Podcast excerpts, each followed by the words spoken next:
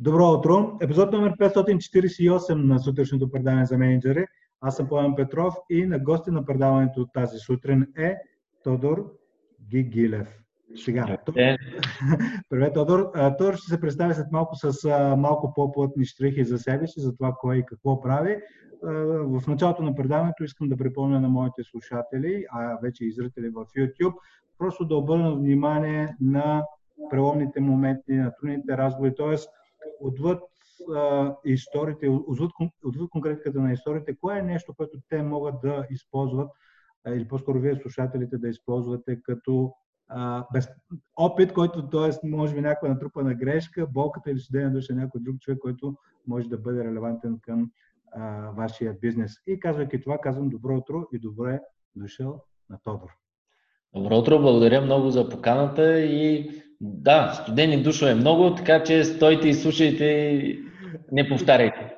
Да, ще, ще стартираме след малко с, за студените душове. Би ли разказал с няколко изречения за себе си, а също така и за компанията, която работиш? Аз съм CEO на фирма DreamX, освен това съм и кофаундър на няколко други стартъпа. Като цяло през целия си живот съм бил в хайтек, в софтуерната среда и така даже много интересен сблъсък, как човек, който е бил програмист, колдър, пишел е софтуер по банки, по самолетни компании и после трябва да стане менеджер. Значи началото не е лесно и искам да благодаря на всички хора, които са ме изтърпяли. Сега, надявам се, че в днешно време съм по-добър и задобряваме и това не е целта на, на целия наш а, менеджмент екип. И всъщност в основата на DreamX винаги е стоял това, че успеха е винаги а, взаимен. Никой в фирмата не може да е успешен, освен ако всички не са успешни. И през последните години бих казал, че доста успехи сме постигнали. Миналата година спечелихме награда на Bascom за най-добър голям проект на годината в сферата на Enterprise технологиите. Едновременно с това пък спечелихме и награда за компания, която е помогнала най-добре на стартъпи и на скалиращи компании за едни проекти, които направихме с Дъблин, с дъблинска компания и миналата година също така имахме и 40% ръст на приходите, по-миналата или по-поминалата бяха 60, така че сме определено бързо развиваща се компания. И ти като се развиваш бързо, няма как и да не объркаш някои неща. А, и тук вече е въпрос, мястото за традиционния въпрос за студените душове. Кой, кой, а, би, ли споделил някои от студените душове, които ти казва от началото, нали, че са често явление и може би при бързото скалиране, при бързия растеж неизбежно се появяват и първите болки на растежа. Със сигурност да, като за мен студент душ е този, който не е свързан вътре в фирмата, че ние нещо нали, сме си казали, някой нещо се е случило и доста гладко си минава в интерес на истината нещата. Ние се развиваме вече от 13 години, близо 80 човека сме, което нали, не е някакъв огромен нали, мащаб, който нали, да има чак толкова проблеми на растежа, но в същото време сега сме изпитвали нали, по време на развитието на компанията всяк, всякакви а, проблеми, но за мен най- най-така тежко ми е било, когато а, е стало дума да засегнем ние интереса на някой наш клиент. И ние да не успеем да, да изпълним нашия промис, нашето обещание. Нашето обещание е всъщност, че нашите хора в компанията са изключително способни в това, което правят, което е разработка на софтуерни продукти. И второто нещо е, че ние ще успеем да доставим нещата на време и на правилната цена. И това в софтуерната индустрия е рядко, често, рядко срещано явление, даже много. 80% от IT проектите фейлват. А някои фейлват, защото а, въобще не са въобще не е имал накрая нещо, което да се пусне на практика. Други фейлват, защото бюджета е бил прескочен с много. И трети фейлват пък, защото се пуска нещо, то е в бюджета, обаче въобще не е това, което са очаквали хората, които си го поръчат. И ти отново имаш фейл. 80% от проектите са така. Аз сме да кажа, че през годините се научихме как да сме nearly perfect и то е благодарение на процесите и методологиите, agile методологиите, които използваме и не само. А, но студент душ беше за нас, когато участвахме в един проект, който в него бяха свързали много различни стейкхолдери. Имаше външни компании, имаше вътрешни екипи, имаше консултанти. Той беше така международен проект между три офиса. И в, в един момент нали, работихме с хора от Брюксел, от Женева, от България. И проблема, който беше там е, че ние се опитахме заедно всички, цялата група, да доставиме три проекта наведнъж. И едновременно с това човека, който даваше нали, estimation или очакванията кога ще се случат тия, проблем, тия проекти, а, той ги даваше нали, еднозначно. Казваше, о, ами след 6 месеца ще имаме пуснати и трите. И той се камитваше пред борда на тая компания. Той не беше наш служител. Той казваше, след 6 месеца ще имаме всичко. И после ние трябваше да доставим в тия 6 месеца нещата, които той беше обещал. Те бяха невъзможни. Те бяха невъзможни за доставка. Даже имаше в един момент, помня, идва при мен един от нашите джуниор разработчици, Марто, който е супер талантлив. А той вече е 5 години в компанията и вече не е джуниор, но тогава идва и казва, абе, вика, малко се притеснявам. Викам, що е Марто? Той е по принцип така коражлия. Абе, вика, сложиха ми една задача, де трябва, вика, ми казаха за две седмици да направя, пък мен ми се струва много сложна. Викам, добре, нали, дай да видим, гледаме, нали, идват и други колеги, които са експерти в тази работа. Те беше за наливане на много голям обем информация от една база данни в друга, нали, да се пусне новата система. Това беше вече накрая. И гледаме, гледаме и един колега вика, аз вика, това го правя, вика вече от 10 години и на мен ще ми трябва месец и половина. А на джуниор човек са сложили за две седмици. Та студения душ беше, че някой друг ти слага сроковете, някой друг определя какво трябва да направиш, ти трябва да го дели върнеш и си казахме, а не, тая игра повече няма да играеме. И всъщност аз съм и голям фен на това, което ти казваш и споделяш за това, че ти трябва да, да поемеш всъщност цялата отговорност при себе си. И ти, като поемеш отговорността, обаче трябва да си направиш сметката, че това, което обещаваш, може да го изпълниш. И от тогава работиме така. Тогава всъщност един от моите партньори, Стефан Григоров, а, той е много, много добър agile коуч и се занимава с трансформирането на компании. Те да започнат да деливърват консистентни резултати чрез техните IT департаменти или пък чрез партньорски IT департаменти като нашите. Та всъщност той прие много при сърце тази задача и обърна адски много внимание и бих казал, че за последните 5 години извървяхме един така много, много дълъг път, за да стигнем до това ние наистина да имаме много добре подредени процеси за деливари вътре в компанията и до толкова добри, че в момента работиме с една компания, тя е спин-оф на Fidelity в Дъблин. Те ни казаха, гайс, вие се справите много по-добре от нас и всъщност Core екипа за разработка на техния продукт стана DreamX екипа в България, а техния локален екип в Дъблин е спомагателна роля и секънд приорити нещата отиват при тях, което за нас е една голяма част. чест. А благодарение на какво всъщност вие се превръщате в кор екипа на външния клиент, а неговия собствен екип става сателитен? Тоест, кое е нещо, което клиента всъщност оценява на ниво екип, че вършите много добре? Да, точно ти го каза на ниво екип. Всъщност те виждат екипната работа. И един от проблемите, които имат в, в Дъблин, а и не само, много други места, е, че а, там хората не са чак толкова лоялни към работодателя, от гледна точка, че често сменят работата. Защото имаш Facebook, имаш Google наоколо, те постоянно ги изкушават с много високи заплащания. И не само, и с условия на труда. И и проблема е, че а, там ретеншън на хората е много нисък. И ти ако не успееш, а, ти ако не създадеш екип, с който си го нали, работите заедно 3, 4, 5, 6 години нагоре, няма как да си говорим за смислен екип, който си има доверие, който е обигран в ситуации. Всъщност нашата сила е retention rate.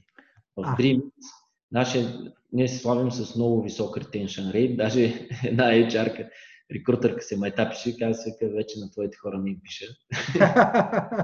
значи не, не ги апрочва вече в LinkedIn по някакъв начин.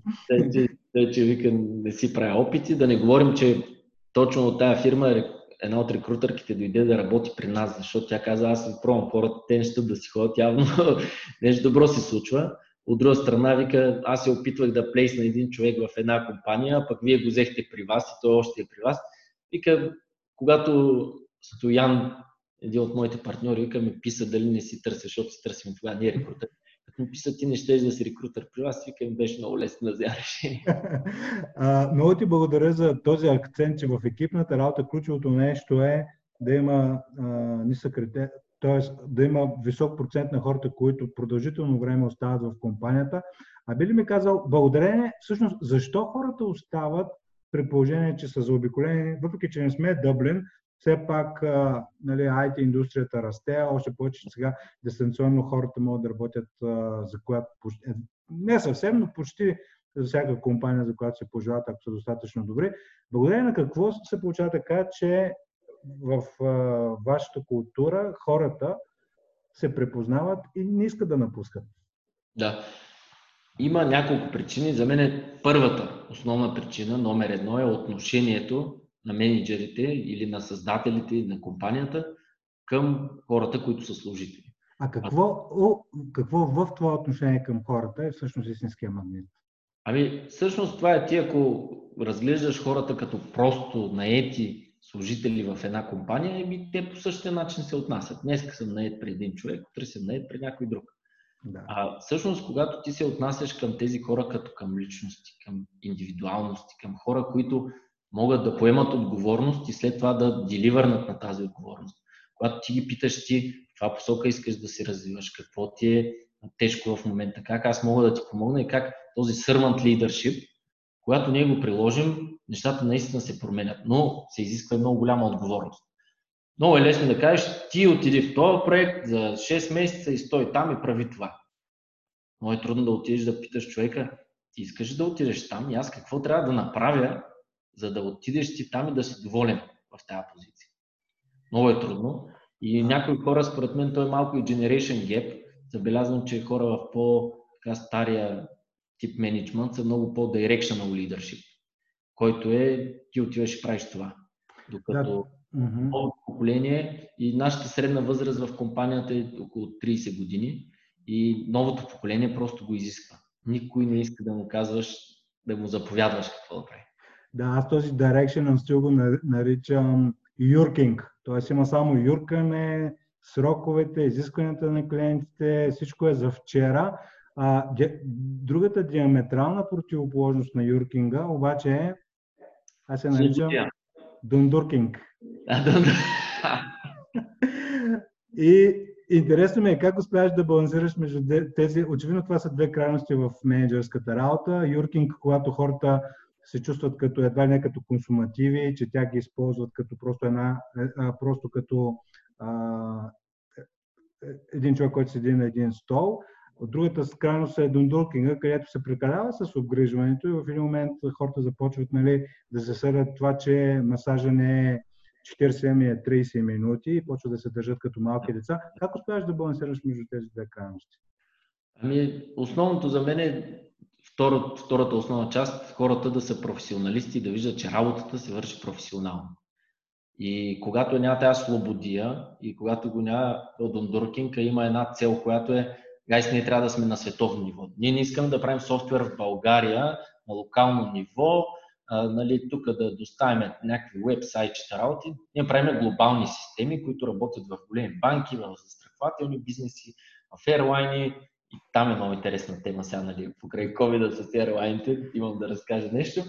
Но когато хората виждат, че те трябва да станат топ експерти на глобално ниво, когато виждат, че сега стартираме нов банкинг проект и ние използваме консултант от Манчестър, който влиза специално за да дава ноу-хау на нашите хора в банкинг сферата, защото банкинг е огромно. Той влиза и казва специално. И това е човек, който е бил в банковата индустрия от 20 години. Ние го наемаме, за да им предава той ноу-хау. Те виждат, че нали, има какво да взема, има как аз да порасна като експерт и нали, целта ми е някъде друга. Целта ми не е да, да се препирам с колегите, целта е ние всички заедно да гробваме напред. Да, всъщност, действително това може би е нещо да се подценява. Мисля, че е заложено във всеки един човек желанието за растеж, да бъде добър в това, което прави. И може би именно да, докосването до световни експерти, а големите изисквания към тях водят и до големи отговорности, най-вероятно. Аз да. си давам сметка сега, че дундуркинга се получава тогава, когато менеджерите не вярват, че хората могат да се справят. и в един момент то се получава като само използващо пророчество. Но да. нека да видим за airline индустрията. Какво да споделиш? Air, airline индустрията, те, ние работим сега самолетна компания, тя стана втората най-голяма private jet компания. И слава Богу, че са private jet. Защото ако бяха стандарт aviation, не ми се мисли, сега нямаше да съм така усмихнат. Те са всъщност втория ни най-голям клиент и ние работим с тях от 9 години. Сега правим 9 година. А, но историята там, там е интересно как въобще през тези 9 години им помогнахме и те станаха а, компания оценена на 2,5 милиарда долара. Миналата година взеха 250 милиона инвестиция. Така че не стръгва чак, чак толкова много, като имаш 250 милиона кеш in the bank, сега не има е лесно и на тях, но се очаква много голям ръст. Всъщност, интересната история идва обаче от Swiss Airlines и от сега правихме един хакатон, който се кръстихме Hack the Crisis България и той привлече 850 участника от цяла България. Имахме национални победители, отбори, които, на които разпределихме 30 000 лева награден фонд, който се събра от, от компания от България. И даже един отбор пък след това спечели европейското състезание, европейския хакатон. От 23 000 участника те спечелиха втората най-оспорвана категория, което си е много голямо постижение. И по този начин позиционираме България да стане, се вижда, че и тук се случва иновация, не сме някакъв аутсорс фактори на, нали, на Европа. Та, историята там е, говорим си с Мина. Мина е ръмва INSEAD алумни мрежата в Женева. И там има топ хора, един от които е CEO-то на Swiss Airlines. И си говорим с Мина, докато организираме хакатона. И тя вика, ей, вика, аз знам, че ти, нали, Airline ти е интересно, занимавате се, такова всяка година на Женева, на, в Женева на авиошоутата и, и на изложенията, не шоута, а изложения. И вика, искаш, вика, тук да ти кажа какво става с Swiss Airlines. Вика, ще правиме на много голяма конференция лятото и вика, съм поканила CEO-то, вика, ние сме си приятели. И вика, темата е Groundbreaking Innovations in Airline. И той извъннал и казал, вярно ще е groundbreaking. Сега ще им разказвам как всички се са а също тук има игра на думи нали, с слушателите, които не се. Groundbreaker е също с разтърсващо земята. И то действително сега повечето самолети като че ли а, не са гумите не са били във въздуха, може би 3 месеца вече. И те groundbreaking от всякъде и казва, поне викаш, че има много интересни истории. Не знам как ще е компанията, но истории ще има. Всъщност интересно е, че в, в тази част на последните 2-3 месеца, които ни се случват, действително някои индустрии като авиацията, туризма и така нататък бяха ударени, но за сметка на това други като онлайн пазаруването, може би някоя част от IT-тата пък бележат растеж. О, расте яко.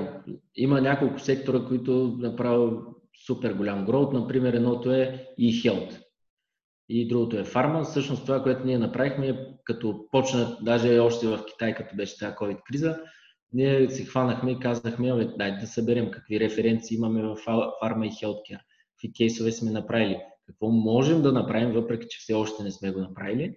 И хванахме и разписахме доста детайлно, направихме си веднага ландинг пейдж за тези неща, веднага почнахме да говорим и с наши партньори, които знаем, че са в тази сфера и резултатите не закъсняха. Стартирахме всъщност в предния месец а, с една компания, която е много голям фарма ритейлър и дистрибутор. Там им правим една supply chain система и сега пък тък му стартираме и а, проект заедно с а, един те са много интересна компания, която е така growing компания, много интересни фаундъри. Фаундъри има 11 TED толка на тема Healthcare. Правим сега един digital healthcare продукт, так му стартираме с тях. Така че, да, тия сектори в момента са вау. Да, и до голяма степен тук идва и проактивността, която и ти сега нали, демонстрира през това да се видим какви са ни референциите. Това е стратегическо поле, върху което искаме да насочим погледа си. И до голяма степен нали, клишето за китайския роглив, че кризата едновременно и възможност е точно това че изведнъж... Но до голям... всъщност това се определя от начин по който човек гледа на кризата, дали я гледа като възможност или по-скоро влиза в режим да се оплаква. Да. Аз тръгвам ми една мрежа, която е за предприемачи, които с, с така, силни ценности, заложени и социален поглед над нещата. Сме около 50 човека. Power of BG се казва и всъщност заедно направихме този, инициирахме и направихме хакатон в България. И там беше много интересно. Направихме се в началото на COVID една среща и бяхме 30 на човека на един Zoom call. И всъщност беше много интересно как всеки, абсолютно всеки имаше по 4-5 идеи, които да развие по времето на тази криза. И, и хората казват, аз толкова много идеи имах on hold и сега ето, нали, дойде момента, в който аз да се хвана и да го реализирам, защото виждам колко е било смислено, обаче някак си го е няма то нали, пуш, дай да направим нещо, защото идва голяма промяна. Така че виждам и известна доза позитив в тази криза, че какво беше, кой направи, кой е най-големия драйвер на Digital Transformation във вашата компания? COVID-19. COVID-19. да, действително промяната се случва много бързо. Аз това по собствената си практика го виждам. Много добре ми се получава промяната, когато няма друг избор. Да. Говорейки за промяна, очевидно при вас с този бърз растеж, очевидно, че прегръщате напълно промяната. А, но интересно от твоите наблюдения, кои са тогава, когато скоростта на компанията е много по-бърза, скоростта на развитие, на растеж, на скалиране, по-голяма от скоростта, с която хората вътре в компанията искат да се развиват. Тоест има някакъв геп между двете скорости и съответно в един момент може да се формира лагер в лагера. Тоест yeah. микроекипи, където по-скоро комфорт, гравитацията на комфорта спира хората да бъдат много добри в това, което правят, но в същото време а, не са това, това, това agile мислене, като че ли го няма. Та интересно ми е, за да в, в подобни случаи, т.е. хора, които са малко по-консервативни, малко по-перфекционизма говори с тях, в тях по-скоро, а, нали, страхът от допускането на грешки, когато има хора с по-високо, с по-бавно темпо, които прегръщат промяната, как успяваш да ги интегрираш в високата скорост, с която а, се развиват? Краткият отговор или дългият отговор? Краткият е трудно. а всъщност тези два, този кратък отговор, с него можеш да отговориш на всеки въпрос. Има труден и лесен начин. Добре, но какво означава трудно? Трудно е, защото наистина аз забелязвам колко голяма роля играе детството на един човек. Или родителите, или семейството. И виждам, че хората, които винаги се стремят за повече, искат повече, искат да надскочат нали, текущата ситуация, винаги забелязвам един мотив, който е примерно Чичо му е имал голяма ферма и е бил някакъв топ производител в, в неговия регион, или пък другия е направил голям, баща му е направил голяма строителна фирма, или пък а, някой друг е постигнал голям успех в кариерата си, е станал много добър експерт някак си хората имат такива едни неща, които те са много подсъзнателни. Често mm-hmm. дори не ги и съзнателно не ги а, така назовават. Обаче ти имаш отправна точка, към която се стремиш. Имаше един много интересен човек, казваше, трябва да покажеш what greatness means. Какво означава да си great? Какво означава да си наистина много добър в това, което правиш, да е нали, топ нивото. И за мен е това основното, основният начин, по който разбираш какво е това топ ниво, това е всъщност, когато четеш книги. Аз четох книгата на създателя на Blackstone, който е най-голем. Всъщност не я четох, аз слушах, защото съм фен на аудиокнигите.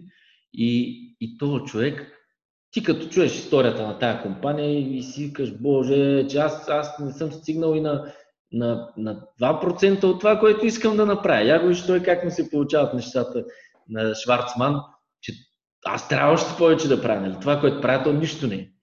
И, и всъщност оттам се мотивират според мен хората. И примерно един от проблемите, които виждам и които срещаме е, когато нали, ти си човек, който има, да речем, технически бекграунд, тебе те вълнува повече технологичното, а, а то технологичното не идва предизвикателствата в технологиите с скалиране на бизнеса. Те са си специфични вътре в един проект, ти да направиш нещо, което е нали, groundbreaking, нещо, което повишава скоростта на един софтуер 10 пъти, обработва 1000 пъти повече данни с някакви терабайти се бори и ти там имаш достатъчно challenges.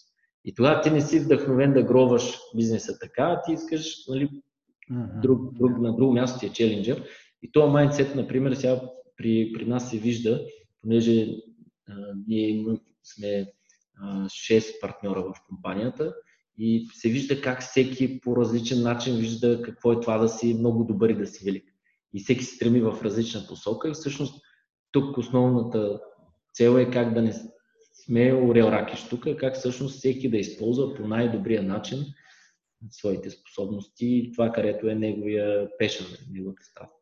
А какво ви помага да развиете и създадете солидарност между тези 6 души? Да. Ами бих казал, че основното са велюс. Велюс, които имаме в компанията и велюс, които имаме като хора. Тези като хора ние не ги изказваме толкова често, защото те са много, много интринсик велюс, така да го кажа. Това да си честен с хората и да не искаш да прецакаш другия. Е, това е нещо, което за мен е най-най-най-важното нещо. И аз съм се нагледал на компании, където аха тръгнат нали, да са успешни и единият тръгва да иска да прецаква другите, те се изпокарват и компанията приключва много бързо. Ние за 14 години е нямало момент, в който единия да иска, така да се каже, да дръпне чергата към него за сметка на другите. Нали, ако човек се чувства недоволен, неудовлетворен, неуважен, идва и го казва, но не е да плетеш някакви паежини и да се опиташ да прецакаш другия. Това за мен е много, много, много основополагащо. Много често идват при мене и при нас хора, които казват, ай да правим партньорства, нови фирми. И това ми е първият червен флаг. Ако усетите, че този човек, нали, ти го питаш, нали, какво се случи с предната ти фирма, как се развиват нещата в сегашната, много бързо усещаш, ако някой има такива задни мисли и те са как аз да бъда на топ, вместо как ние заедно да направим нещо по-голямо. И то е много смешно, ама е малко в, нали, в, това, в животинската природа на човека, че някой път някой предпочита да е просто нали, да наделе на другия и двамата да са прецакани после или да имат... Нали, по-добре аз да съм шеф в фирма, дето, е, дето прави 1 милион оборот, отколкото и двамата да сме поравно в фирма, дето прави 5 милиона оборот. Нали, то, сметката е доста ясна, ама при някои хора явно не. Значи, това, което сподели, че ви обединява са всъщност ценностите, споделените, т.е. общо човешка, а също така и на ниво компания. В същото време, ако човек ако се замисли, е много изкушаващо нали, да, да почва и нови нови проекти, нови нови партньорства. Кой е критерия, който използваш за това дали да кажеш да на определен период, а, на, на определен проект, имайки в предвид, че нали, всеки трябва да работи в условия на ресурсна ограниченост нали, по отношение на хората и екипа, който има. И казвайки да, прекалено много неща в един момент, нали, може да се така, това е най-краткия път към бърнаута, изсущаването на екипа. Но кои са критериите, които използваш, за да кажеш да на определен проект? Е, аз съм предприел една стратегия, не знам колко е добра, не знам колко е лоша, обаче така ги действа нещата. При нас има много често идват опортюниците. Много често. Фаундъри, които имат проблеми да скалират софтуерната си платформа. Бизнесът им върви супер, обаче софтуера им изостава много. И те са опитали всякакви начини. Сега с едни американци пак говорим по тази тема и те казват, иска някой просто да ни помогне да ни направи скалируема платформа. И, и, и те казват, искам дори партньор в тази компания.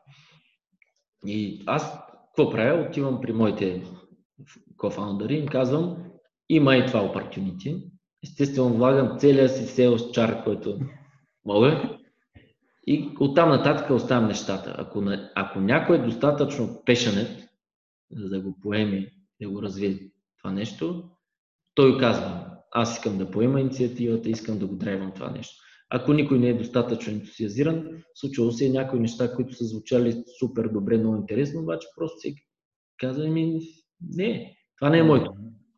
И ти ако нямаш силен лидършип и най-добрият проект, просто няма да се получи. Всички знаем, че за да се случи един проект, да съществува една компания, то е нон-стоп трябва някой да яко да бута, да вкарва енергия, да, да се мъчи да отиде на следващото ниво, да търси връзки. Нали? Те са хиляда неща.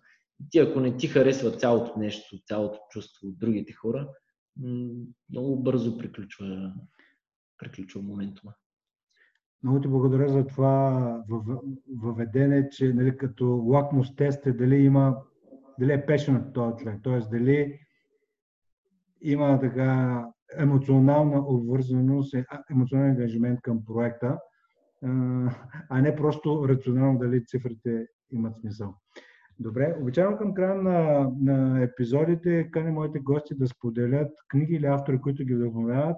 Ти вече сподели, че е, аудиокнигата на Швацман за историята на Блекстон е нещо, което по някакъв начин е оказало влияние върху мирогледа ти, за ти на колко процент си друг човек на колко процента от това, което може да направи. Би ли споделил други книги и автори, може и от художествена литература, които използваш като, като източник на мотивация и вдъхновение? Ами, на първо място ми е една книга, която а, искам да благодаря на Стоян, един от моите партньори. Тя се казва Creativity Inc. И това е историята на Pixar и всъщност как Company Culture beats everything. И там се разказва как създават една култура в Pixar. Disney са компания, която тогава е много зле от към анимация, не печели никакви награди. Само двама човека от Pixar, основателя и още един човек отиват от Pixar в Disney, това е подписано в договора. Те преобразуват културата на Disney, две години по-късно правят Frozen и с това Frozen избиват абсолютно всички рекорди за анимация. Като печалби и като всичко. И популярност. Дъщеря ми си носи раницата Frozen, има тетрадка Frozen, химикал Frozen. Всичко това е мерчандайзинг за Disney. 40% от ревенюто на Disney е мерчандайзинг. Това е едната книга. Искам също да благодаря на Стоян, че той е основният виновник ние да имаме толкова силен retention rate в DreamX, защото всъщност той а, така много добре формализира културата вътре в компанията, като използва някои много интересни инструменти, така да стане хем визуална, хем да е практическа. Имаме си Dream Guide. Това е всеки, който идва в компанията и който е в компанията, той има една книга, която отваря и прочита какво е DreamX, какво е прието там да се прави, какво не е прието, как се случват нещата вътре в компанията. И това е точно като един лакмус, както ти каза. Аз в моят проект добре ли се случват нещата? Прочитам, хм, пише, че трябва да си споделяме всичко в проекта, а пък моя, моето другарче не си споделя. Аз дали само при мен има нещо сбъркано или това не е общо прието. И аз тогава мога да отида и да кажа, бе, тук не ми споделят нещо, това така ли трябва да бъде? А иначе ти си замълчиш и кажеш, аз сега влязох в тази компания, явно там не се споделя, няма да кажа нищо. Та, такъв тип неща имаме и още доста наброй. А, наистина tools, които използваме, а не е просто нали, само да казваш имам great culture, имам great culture. Та Creativity Inc. must книга за мене. А, друга много инспайринг книга за мен е през така, първата, може би, сериозна бизнес книга, която съм чел на Стив Бланк и Four Steps to Epiphany. За мен тя ми даде такъв този customer centric approach или това ти как първата ти нужда винаги трябва да е, да е нуждата на клиента и как трябва да изхождаш от нея.